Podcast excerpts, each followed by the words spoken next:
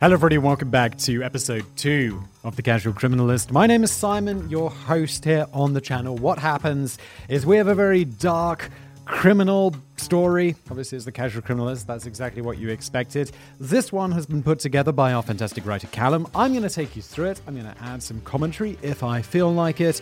And generally, well, this one's really grim. It's, it's all about Dr. Harold Shipman, who there's a lot of talk about, you know, serial killers, and when we think of serial killers, who comes to mind? You know, Ted Bundy, Ed Gein, John Wayne Gacy, these kind of guys who are like are forefront in our mind of serial killing.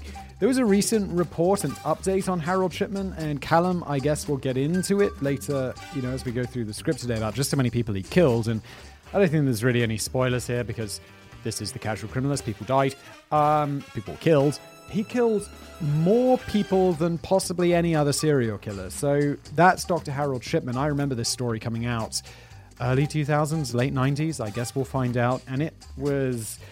I don't think I quite appreciated at the time the scope of this guy's crimes, and maybe the justice system didn't either. So let's jump in.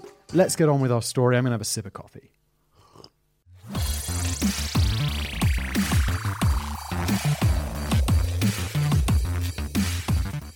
Outside of your family and close friends, who do you trust the most?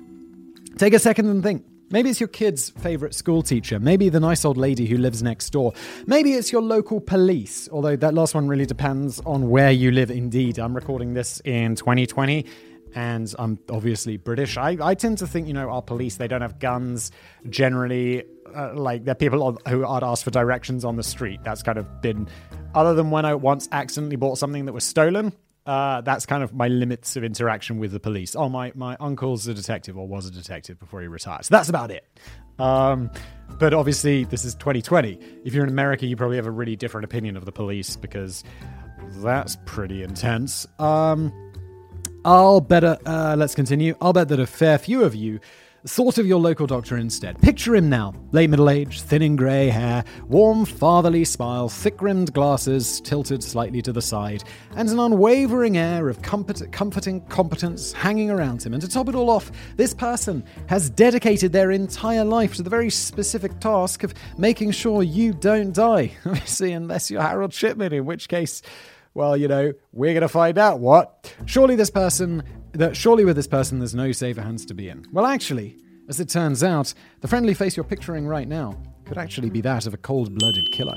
Not just any old killer, this was one of the most gruesomely prolific killers to ever operate in the UK. Indeed, Callum Archer's dad, I think, to operate anywhere in the world, whose decades long killing spree claimed the lives of a veritable pile of victims in what must be one of the most flagrant violations of the Hippocratic Oath in history.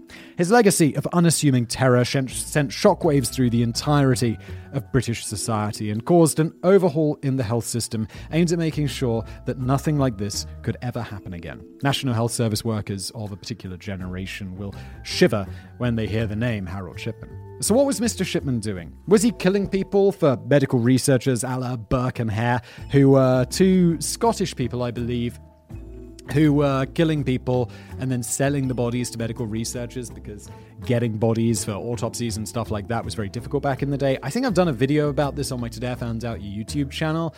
Um, if you'd like me to cover it on Casual Criminalist, though, and you know, a more laid back style like this, a bit more longer in depth, let me know and it shall be done stalking the streets with his night uh, at night with a scalpel, creating his own Frankenstein's monsters in the clinic supply closet. Well, as it turns out, the reality was actually far more insidious than any of that. To get to the bottom of it all, let's rewind to the mid 1990s. Acid wash jeans were all the rage. The Backstreet Boys battered it out with the Spice Girls for the top spots in the charts. I'm glad music moved on from that. And a certain Dr. Shipman was plying his noble trade down in the, in the town of Hyde near Manchester. I don't know Hyde but I certainly have heard of Manchester. That's a very large city. After a decade of working in the Donneybrook Medical Centre, he had gathered the funds to start his own clinic on Market Street in 1992, cementing his position as a familiar, friendly face around town. Known as Fred to his friends. Wait. Wasn't his name Harold? He was the picture of professionalism, a real family man with four children to his wife Primrose. To any and all observers, Fred seemed like a decent guy. Someone you'd say hello to down the pub. Someone you'd happily take your kids to for treatment. The one who sat by your grandmother's bedside during her final moments. He even had the beard and build to make a pretty convincing shopping centre Santa Claus if he ever fancied the gig. Hello! Yeah, the doctor's side gig, Santa at the mall. Everything seemed fine in the leafy town of Hyde until March of 1998 when a local undertaker noticed a worrying trend. Deborah Massey had spent her whole working life around death, so she knew a thing or two about it. And as she went about her morbid business, she realized that a certain name kept popping up over and over again on the death certificates of her dearly departed clients, particularly the elderly women. After presumably spending hours deciphering the incomprehensible scrawl that is Doctor's handwriting, she discovered the name belonged to our plucky hero, Dr. Shipman. Even in jest, I don't think we should call him a hero, Callum. yes, it seemed to her that old Harold had a higher kill count than your average Call of Duty player, almost all down to natural causes, which meant one of three things. Either he was the unluckiest doctor in all of Manchester, he wasn't. He was just some incompetent guy who nicked a lab coat and made a medical degree on Photoshop. He wasn't. or something much more sinister was going on. That's the one. The number of deaths wasn't the only red flag either. Shipman's patients also had an unusually high rate of cremation. That's never good. Like, what happened to the body? Ah, it, we, it was cremated really quickly afterwards because the body was filled with poison. Never a good sign. On top of that, most of the newly deads were found in the exact same position. At home, sat in a slightly reclined position on the sofa, fully clothed. So we have a local doctor with the power over life and death in his hands who seems biased in the favor of the latter and who recommends incineration as the best method of burial to his elderly patients' families. That's enough red flags to carpet a mansion. Though, why you'd be carpeting a mansion with flags? Well, I guess you just have a weird house, Callum. Needless to say, Massey didn't just give Shipman the benefit of the doubt. She spoke to her father, who confronted the doctor directly about the stats, but he reassured them that there was nothing to be worried about. Old ladies die, it's just a fact of life. Yeah, but so many die with you, Harold. Fred, whatever your name is. He couldn't save everyone. There must at least have been a part of them that just wanted to accept this excuse and move on. Surely this round faced little local man couldn't have intentionally killed anyone. Surely not. Nonetheless, Massey brought her worries to another GP right across the street from Shipman's clinic, who already had some suspicions of their own on account of all the cremation forms that be, they were being asked to countersign. After double checking the stats, which revealed a 10 times higher death rate than average, the GP contacted the district coroner. And now the noose was tightening. If Harold really was the killer, which some suspected he might be, then surely this was the end of his grisly career. The long arm of the law had finally caught up with him, and justice was well and truly. oh, wait, no. That's what Callum writes here. And it is like, yeah, I mean, there's a good 10 pages here left to go. So, and also, you know, spoilers from the beginning, we know he killed a lot of, a lot, a lot more people. So, um, yeah, let's crack on. No, actually, the subsequent investigation turned up no evidence of wrongdoing. Apparently, the rookie police sent to investigate the matter were perfectly happy to buy the plain bad luck excuse and close the case in the middle of April, less than a month after it began. They hadn't dug into Shipman's patchy past at all, but to be fair, the records of all his deceased patients did seem to set a reasonable precedent for the ways in which they died. Patients diagnosed as having heart conditions would pass away from heart attacks. Those who had a history of liver cirrhosis would succumb succumb to liver failure. The files all seemed pretty clear cut. Yeah, but he's also making the files. It was like, oh yeah, the woman with a heart heart disease died of a heart attack. Uh, the only evidence of that is the fact that he wrote heart attack on her death certificate or whatever, and then very quickly had the body destroyed. So Harold returned to work just as before, and the old dears of the town entrusted their lives to him as they had for decades. The reporter who first broke the story of Dr. Death, Michaela Sitford of the Manchester Evening News, later visited him at his clinic. In 2020, she recounted When I approached Shipman, still working at his surgery, and asked him to reassure his patients he was innocent of any wrongdoing, he declined in a thin, reedy voice, his beady, pale eyes staring at me through his glasses. As I left, an old lady in the waiting room tutted at me for daring to question him. That's right, like a cow rolling its eyes at the vegans picketing the abattoir, the old woman in the waiting room got annoyed at Sitford for harassing poor Harold with no regard for the danger she might have been in. I guess it's easier to believe that some faceless bureaucrats in the NHS made a mistake rather than face the fact that your much loved family doctor might have killed some of your best friends. Yeah, this trust that people have, like once you've built up that trust over a while, I mean, it's going to be really hard to tell people otherwise. It was this, the steadfast trust of the Hyde community, indeed, built up over years and years. Oh, Callum and I, same page. Years and years of loyal service, which allowed Shipman to kill a further three more victims in the following months. Oh, I'm sorry, was that a spoiler? Were you waiting for the big twist where it turns out poor Harold was actually framed by a nefarious coroner or the victim of some conspiracy by rival clinics. No, no, he was absolutely guilty, incredibly guilty, but trust me, the real shocks are still to come. Yeah, again, apologize for the spoilers right at the beginning of the show, but no, Harold Shipman was, he killed many people. If you listen to this, you've probably heard of Harold Shipman. You're like, I know he did something bad. It wasn't that he wasn't stitched up by a coroner. Before we get to those, though, let's go back to the very beginning. How exactly does someone with such a fascination for death get into a profession which is all about preserving life? Well, the answer might well lie in Harold's formative years. The story of how he came to be the man he is was a recipe lifted straight from the serial killer cookbook narcissistic delusions of grandeur, trauma, and mother issues. Yeah, I. Ted, what were the guys we mentioned earlier? Ted Bundy, Ed Gein, John Wayne Gacy yeah, you can see where serial killers come from. Uh, Baby Harold was born on the 14th of January 1946, the middle of three children in a working class family in Nottingham in England. His father drove lorries, meaning that for the most part the Shipman kids were under the sole care of their mother Vera. By all accounts, she was controlling and hard to please, and gave her eldest and youngest a stressful childhood. Harold, however, was let off easy. His mother made no secret of the fact that he was the favourite child, and she had high hopes for his future. Being told every day how much better he was than his siblings and schoolmates gave the boy a severe superiority complex, which made it difficult for him to make friends. Remember that one kid at school who thought he was destined for Mensa just because he aced a basic algebra exam? That was Harold Shipman. Yeah, those people are incredibly annoying. I mean, annoy. Hopefully, most of them didn't go on to become serial killers, but Harold Shipman obviously did. The attitude stuck with Harold throughout his life. One of his colleagues from his time in Hyde, Dr. Jeffrey Moisey, once told reporters he had very high opinions and very strong opinions, and he felt the way in which he practiced medicine was the standard to which all his colleagues should aspire. Yes, can you really even call yourself a doctor if you don't have a double figure kill to death ratio? Indeed. His mother's soft spot for Harold meant that when she was diagnosed with terminal lung cancer, it was he who took much of the burden of her day to day care, even though he was just a teenager at the time.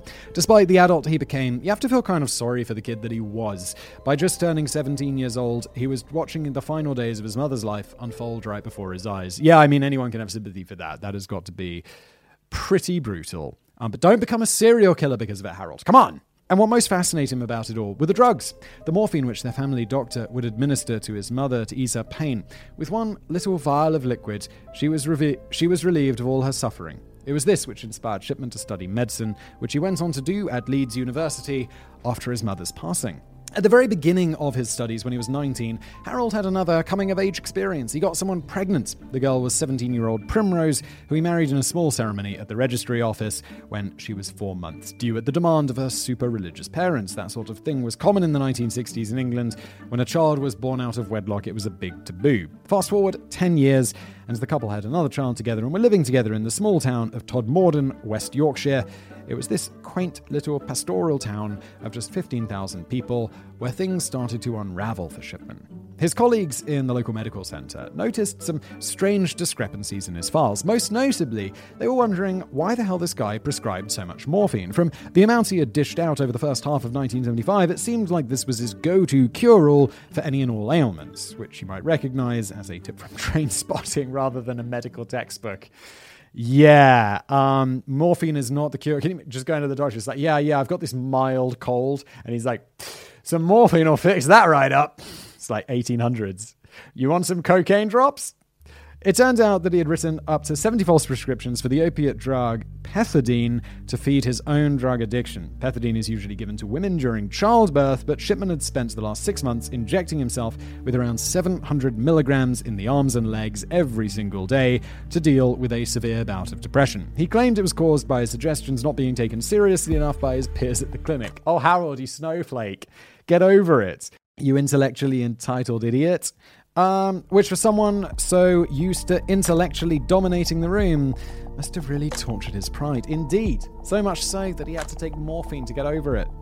Oh my. In February of 1976, he was summoned to a court in Halifax where he admitted to eight counts of uh, obtaining drugs by deception. By way of excuse, he said that he had become fascinated by drugs during his time at university, which is a fair enough explanation for a little bag of weed in your bedroom drawer, but not so much for raiding the pharmacy of its stockpile of injectable opiates. Also, you're a doctor you've what it's been 10 years since you started so you've been practicing medicine for 4 years people expect better of you really but amazingly the punishment for doing so was pretty light. It was the 1970s after all. He got a 600 pound fine which is well going to be a few thousand pounds today. So not small but uh you'd kind of think he might go to prison or lose his medical license, right?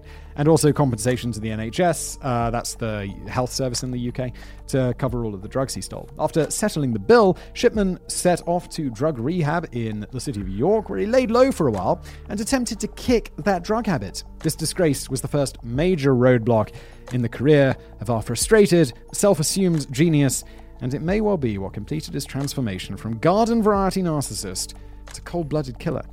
It took less than five years for the heat to die down, and Harold returned to practicing as a GP. Okay, so he took some time off. I say that five years is quite long. I mean, I guess people have got to forget about it and stuff, but you know, they didn't take away his medical license. I guess, you know, he's just addicted to drugs. He's not exactly like he's killing anyone, right? In 1979, the Shipmans relocated the community, which was to become his hunting ground for the next two decades, the sleepy town of Hyde, where our story began. Despite his record of criminality abusing his position, he landed a job at the Donneybrook Medical Center, and the rest is history. Dark, grisly, depressing history. At his tribunal for stealing drugs in 1975, the presiding magistrate, Dr. Morris Golden, said to Shipman, It is indeed a very sad case that almost at the beginning of your career, you should find yourself in this position. And God, if only he knew the positions that the pethidine loving doc would find himself in in the years to come. So now we're all caught up on the life and times of Britain's most heinous killer.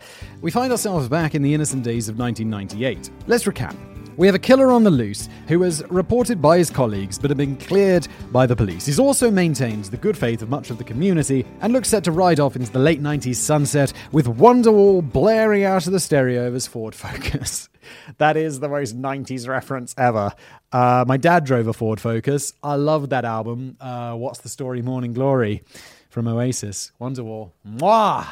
Uh, but see, there's a funny thing about serial killers. They don't exactly have the best impulse control. Shipman was no exception. So instead of wiping the sweat off his brow after his close call with the law and calling time on his career as a murderer, he just kept on doing what he did best. On June the 24th, Kathleen Grundy, the former mayoress of Hyde, was found dead in her house at the age of 81. Her family were shocked at the speed of her passing, but they were assured by a trusty shipman that he had just seen her that morning and that she hadn't been in the best of health. No need for an autopsy. Certainly not. Why would we want an autopsy? It might reveal something suspicious. Quick, burn her body!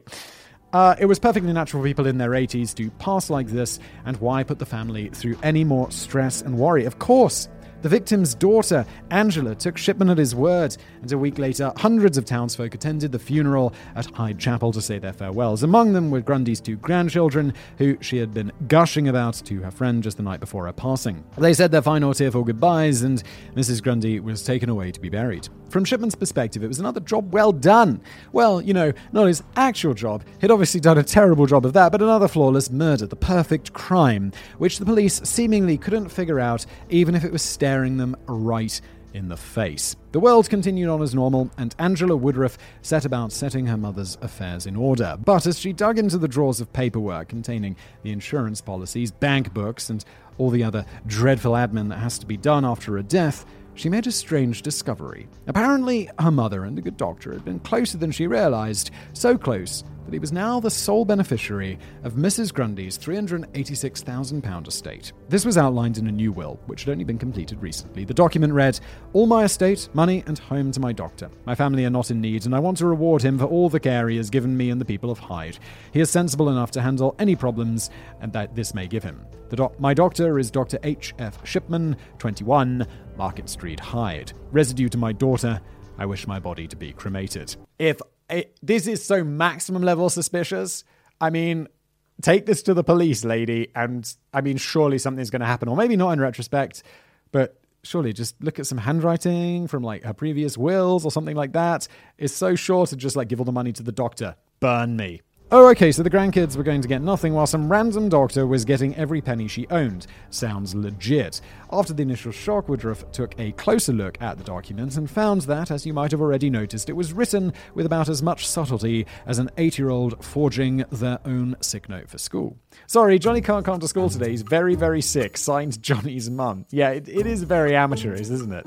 Now, while the childish levels of trickery might fool some naive souls, Woodruff was a lawyer. She dealt with this stuff every day of her life, and rarely did any authentic legal document look as slapdash as this. The typesetting was all uneven, the grammar was poor, and the signature of Mrs. Grundy didn't even match her usual one. Woodruff went to the police with the document, and further checks revealed Dr. Shipman's fingerprint in the bottom left corner, with none from the deceased anywhere to be found. Considering how many people he killed and how long he got away for it with it, how could he possibly be so sloppy? So while it was Al Capone's lax approach to taxes which eventually brought him down, Dr. Shipman's Achilles heel was his ham-fisted word processing skills. With a smoking gun in hand, now the real investigation could begin. It began rather depressingly with the oh, I thought Callum was going to write, but no, he continued murdering people. It seems that this is actually where he starts to get caught. Was it really through something so sloppy, Harold, or Fred. It began rather depressingly with the exhumation of Mrs. Grundy's body. The town was torn apart by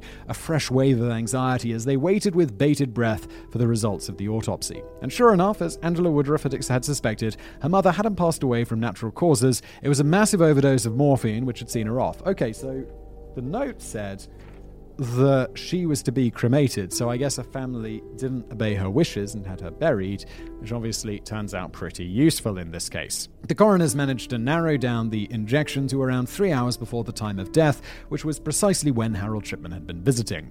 In Mrs. Grundy's diary, she had written that the doctor would be visiting her to take a blood sample for a Manchester University survey on aging. Oh, come on, Doc. She wrote it in her diary. There's so many breadcrumbs they're going to look up that study. It's probably not going to exist. Yeah, the study was totally fictitious, and instead, he administered her with a fatal dose of diamorphine. I think diamorphine is heroin.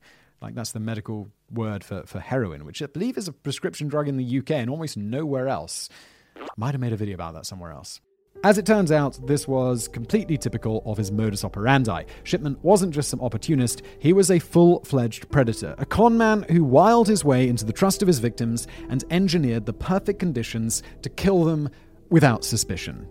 But now all of this good faith uh, and benefit of the doubt had dried up, and on the morning of the 7th of September 1998, Shipman was asked to come down to the police station for questioning. While raiding his house, the police gathered boxes of medical records, a collection of jewelry pieces, which were likely taken as souvenirs from his victims. Don't take souvenirs, Harold. You're already looking psycho enough.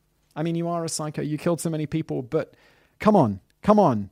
There's so many breadcrumbs. How did it take so long for you to get caught? And even a battered old typewriter with a broken key, which was an exact match for the documents forged in the name of Mrs. Grundy. Harold, you amateur. How did you kill so many people and get away with it for so long? Good lord. With Shipman in custody, the police set to work on raking through the files found at his home and clinic. Given the prior investigation, they had reason to believe that Mrs. Grundy might not be the only victim. And how right they were. All in all, they identified a further 11 cases in which the deceased could be exhumed for examination. Over the following months, the graveyards of Hyde were restless Investiga- as investigators worked through the nights to open the graves of Shipman's patients and deliver the bodies back to the morgue. That has got to be super unpleasant. I mean, those bodies are going to be pretty ripe. Of course, high levels of morphine toxicity were discovered in all of them, despite the causes of death being listed as natural. Now, with 12 separate murder charges hanging over him, the good doctor went head to head with investigators as best he could, despite basically having the word guilty written across his forehead. Predictably, his excuses were about as convincing as the signatures he forged on the fake will. For the most part, he just stuck to one word answers, despite some pretty intense grilling. But when probed about the typewriter in his home matching the documents, he said that Mrs. Grundy had borrowed it from his home several times. He just couldn't remember when. Dude, this is so weak. Get a lawyer. Do you not have a lawyer? Can you not come up with something better? Detective Chief Inspector Mike Williams of the Greater Manchester Police later told the BBC My assessment of him was that he was treating this as some sort of game or competition, pitching his, what he considered to be, superior intellect against those of the officers who were interviewing him. Oh, Harold, I hope they. Cr- I mean, I know they crushed you and you end up in prison forever, but uh, yeah, no, this makes you very unlikable, Harold, and all the murdering as well. Well done, Harold, the old she borrowed my typewriter defense. Checkmate. Surely no detective, judge, or jury was going to mat- be such a match for masterful deception for your masterful deception. His most audacious gambit was trying to retroactively paint one of his victims as a drug addict herself. He can be heard on the investigation tape saying, I had my suspicions she was actually abusing a narcotic of some sort. She did have drugs available. She may well have given herself accidentally an overdose. What all of them, Harold, all 12 that they dug up.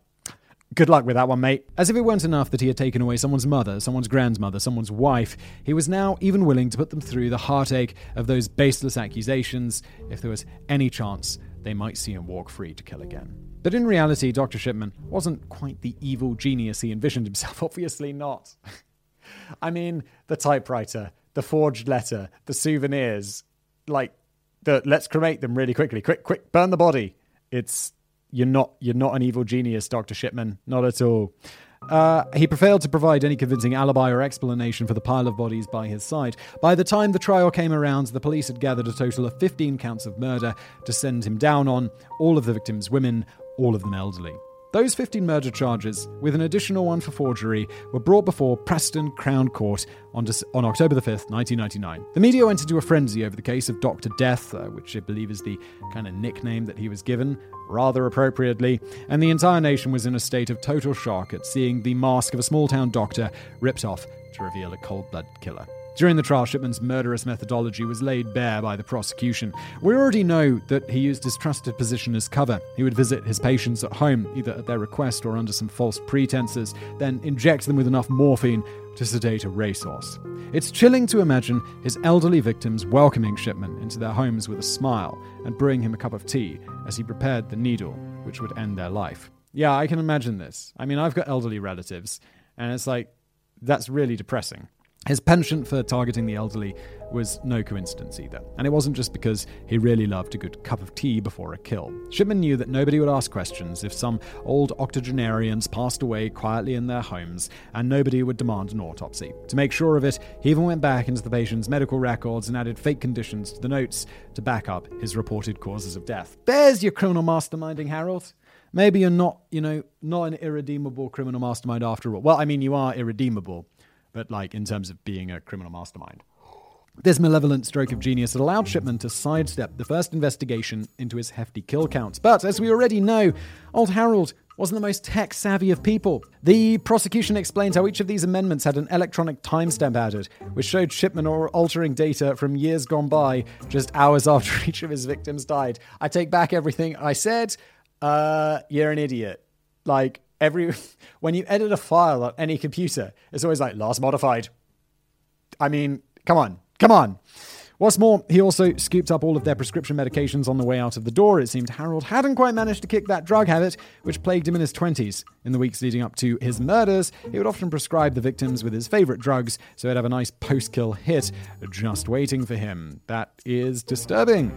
These paper trails were damning in the highest sense of the word. Like I said before, Shipman was so utterly, unbelievably guilty that not even the best lawyer in the world could have got him acquitted. And he didn't exactly do his defense team any favors favors with how he came across in court. Harold maintained the same aloof demeanor which had irritated his colleagues and schoolmates throughout his life. Presumably, his lawyer spent much of the trial kicking him under the table and whispering, Cry for Christ's sake. Now, I mean, even if he cried, that jury is sending him away, or that judge is sending him away. I mean, come on. Come on.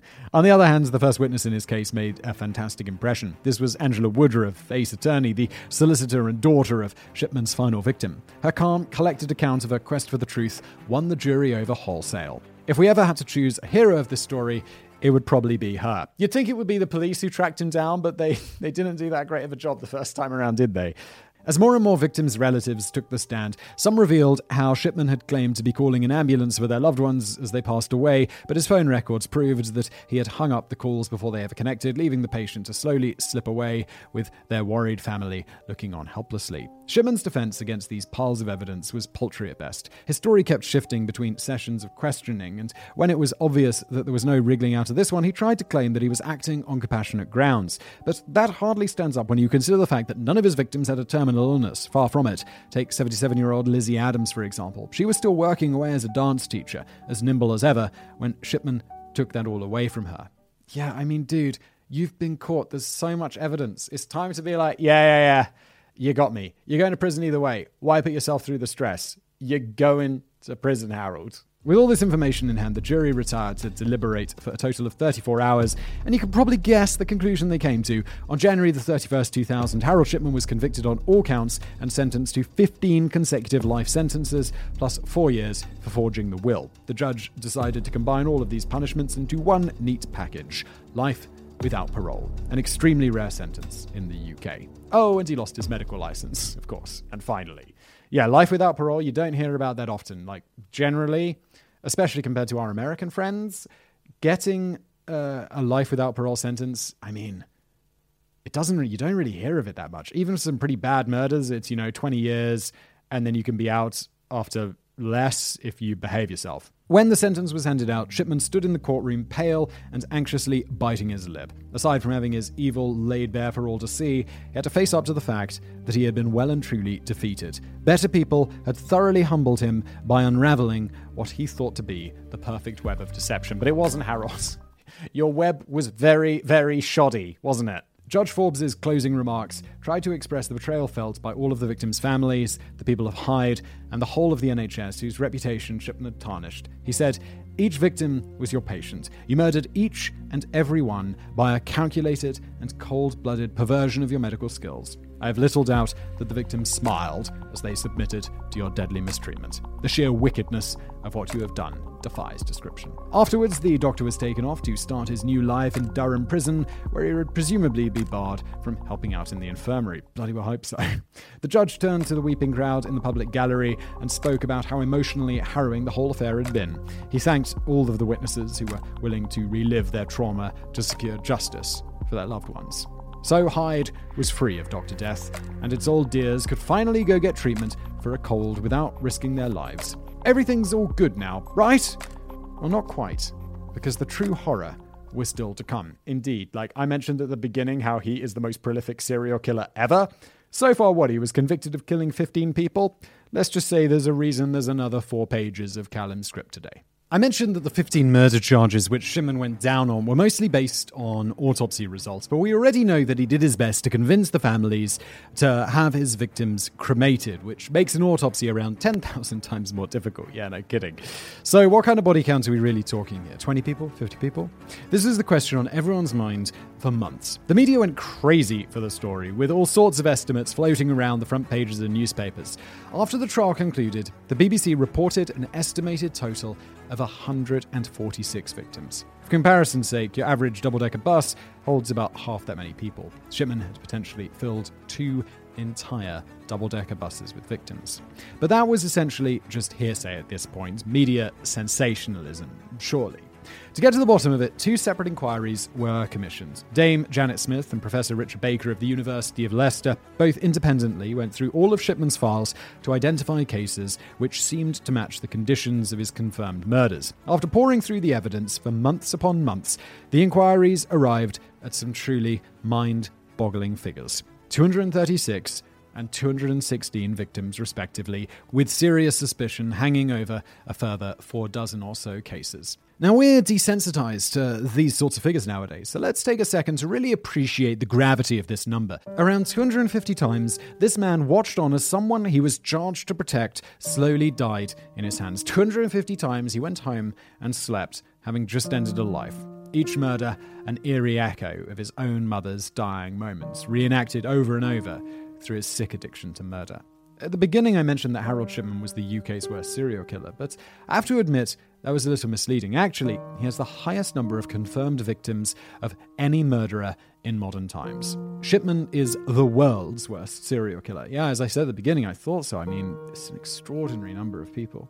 The extensive list of his victims reads like the closing credits to a movie Charles Harris, 70, Dorothy Fletcher, 74, Christine Hancock, 53, Lily Higgins, 83, Leah Johnson, 80, and on and on. But one name stands out among the rest. Susie Garfitt, who was under Shipman's care for complications related to her cerebral palsy. In 1972, while working at his very first job as a junior doctor at Pontefract General Infirmary in West Yorkshire, Shipman killed Susie when her mother left her bedside for 10 minutes to get a cup of tea. She was four. Cases like this were unearthed for years after the original conviction, and the researchers involved agree that the spree probably started just a few months after Shipman gained his medical license in 1971. But unfortunately, the good doctor wouldn't be hanging around to answer for all of these crimes. The man who was so obsessed with taking the power of life and death into his own hands did it one last time. On January the 13th, 2004, in his cell at Wakefield Prison, where he was relocated to six months prior, Shipman took his own life. He hanged himself from the window bars of his cell with a set of bed sheets, and so ended the story of Britain's worst murderer and the most prolific serial killer in the world. Now, I'm not someone who believes in hell, but boy, sometimes I wish I did believe. This is a good example of one of those times. Perhaps knowing the full gargantuan scale of his crimes, he couldn't face the fact that he would continue to face fresh interrogations for the rest of his days, or maybe he finally felt the long overdue guilt for his almost three decades of menace. I doubt it somehow. This guy, I mean, he's obviously a murderer, but he just he sounds he sounds like obviously he's a complete psycho. Total psycho. Or maybe he just wasn't a fan of prison. I've heard it's not that great. Some say that his wife Primrose suspected foul play was involved in his death, but she must have been hard pressed to find anyone who even slightly gave a damn. Yeah, it'd be like, oh no, he killed himself. Let's deeply investigate this. Really, really deeply. Immediately give up. The self appointed Grim Reaper was public enemy number one after all, and he had decimated public trust in the NHS. How the hell could they have let this happen? And how many other doctor killers might be out there? The General Medical Council was on full damage limitation mode, while the Public Inquiry Commission look, took those involved to task for their failings. The next time you mess up at work, just imagine how the rookie police officer who originally cleared Shipman of wrongdoing must have felt at this point. Yeah, no kidding. That, like, not doing your job properly back in the day. I mean, you're not responsible for this, but uh, you got to be feeling pretty damn bad. The GMC brought charges against six other doctors, not for murder, but for countersigning so many damn cremation forms for Shipman without noticing that this guy really liked burning bodies. They were all cleared of any wrongdoing, but not so for two other doctors from Tameside General Hospital, who somehow failed to address the massive amounts of morphine in the system of one of Shipman's victims in 1994. The Greater Manchester Police Force apologised for their mistake, but defended the detectives assigned to the case as having done the best they could with the information available at the time. I'll leave it up to you to decide whether that's true or not. They did seem a little bit negligent, didn't they? Allegedly. As for the health service itself, they made some serious changes in the hope of avoiding a calamity like this happening again. Single doctor uh, GP clinics went out somewhat shunned for their lack of internal oversight, and health authorities started keep, keeping a closer tab on small town doctors and their reported stats. GPs started underprescribing pain medicine for fear of accidentally prescribing too much and inadvertently inheriting the Dr. Death nickname. There were even extra questions added to the standardized cremation paperwork, thanks to Shipman, which read Do you consider that there should be any further examination of the remains of the person who has died? Do you know or suspect that the death of the person was violent or unnatural? Wait. just right. If you're if you're Shipman, be like, no, and absolutely not. Let's burn this body quicko. Uh, it's basically asking, oh, by the way, do you reckon the doctor killed them? Ah, okay, never mind. These are for the coroner, of course. Okay. Um, thankfully, the answer is always, almost always no, because Shipman is actually the only doctor in the history of the UK to be convicted for killing his patients. But that's just the thing. He's the only one to be convicted of it. Therein lies the real chilling aspect of this case. Was he the only one? Couldn't it be the case that others have done the exact same thing but refrained from pushing the limits and getting greedy? Just how long could someone like that keep getting away with it, all while wearing the smiling mask of your friendly family doctor? The total number of deaths in a case like that might make Shipman's 250 pale in comparison. I'm not sure about that. He killed a lot of people and uh, he got caught for it. If, if there's people killing less, um, then they're less likely to get caught. But I don't know. Who knows? I absolutely hope that that isn't the case. My advice don't dwell on it. That's the way madness lies. Yes, absolutely. And that's uh, where we end today's Casual Criminalist. Well, that's where we end the Dr. Shipman part of this episode. Um, and we've just got some, what Callum has described as dismembered appendices. So let's have a gander. Number one, if you're left wondering how such a meticulous killer could have been caught through such a childish, uh, through such childish slapdash forgery, you're not alone. Some suspect that it was left because Shipman actually wanted to get caught, as he couldn't stand the anxiety of his downwardly spiraling life of drugs and deceit. Number two, the press weren't the first to give Dr. Shipman the Dr. Death moniker. It was old biddies around town who came up with it. For two years prior to his capture, the elderly ladies of Hyde began referring to Shipman by that gruesome nickname. Yet for some reason, they kept going to him for treatment. Come on, police! Please do something. Someone's going to hear that you're calling your de- your doctor Doctor Death. Someone should look into that. One was quoted as saying, All the old ladies die with him. They say he's a good doctor, but you won't last. Oh my.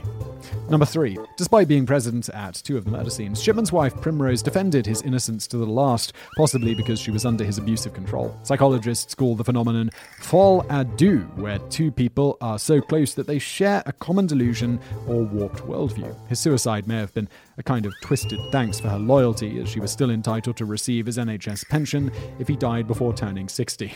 Really? They didn't take that away? Number four, if you find yourself, this is the final one. If you find yourself down in the town of Hyde, you can pop into the Garden of Tranquility to pay your respects to the Shipman victims. The memorial opened in 2005 in the town park as a place for some quiet reflection on the darkest episode of the town's history. Yeah, 250 people. It's just, I mean, casual criminalists, we cover killers, we cover crimes, but we're here at episode two and we've already covered one of the biggest. Um, as always, Thank you for listening to The Casual Criminalist. If you watched on YouTube, thank you for doing that. Leave me a comment if you're on YouTube. Leave me a review if you're listening to this on uh, Apple Podcasts, Spotify, wherever you get your podcasts. I would appreciate it. And thank you for listening.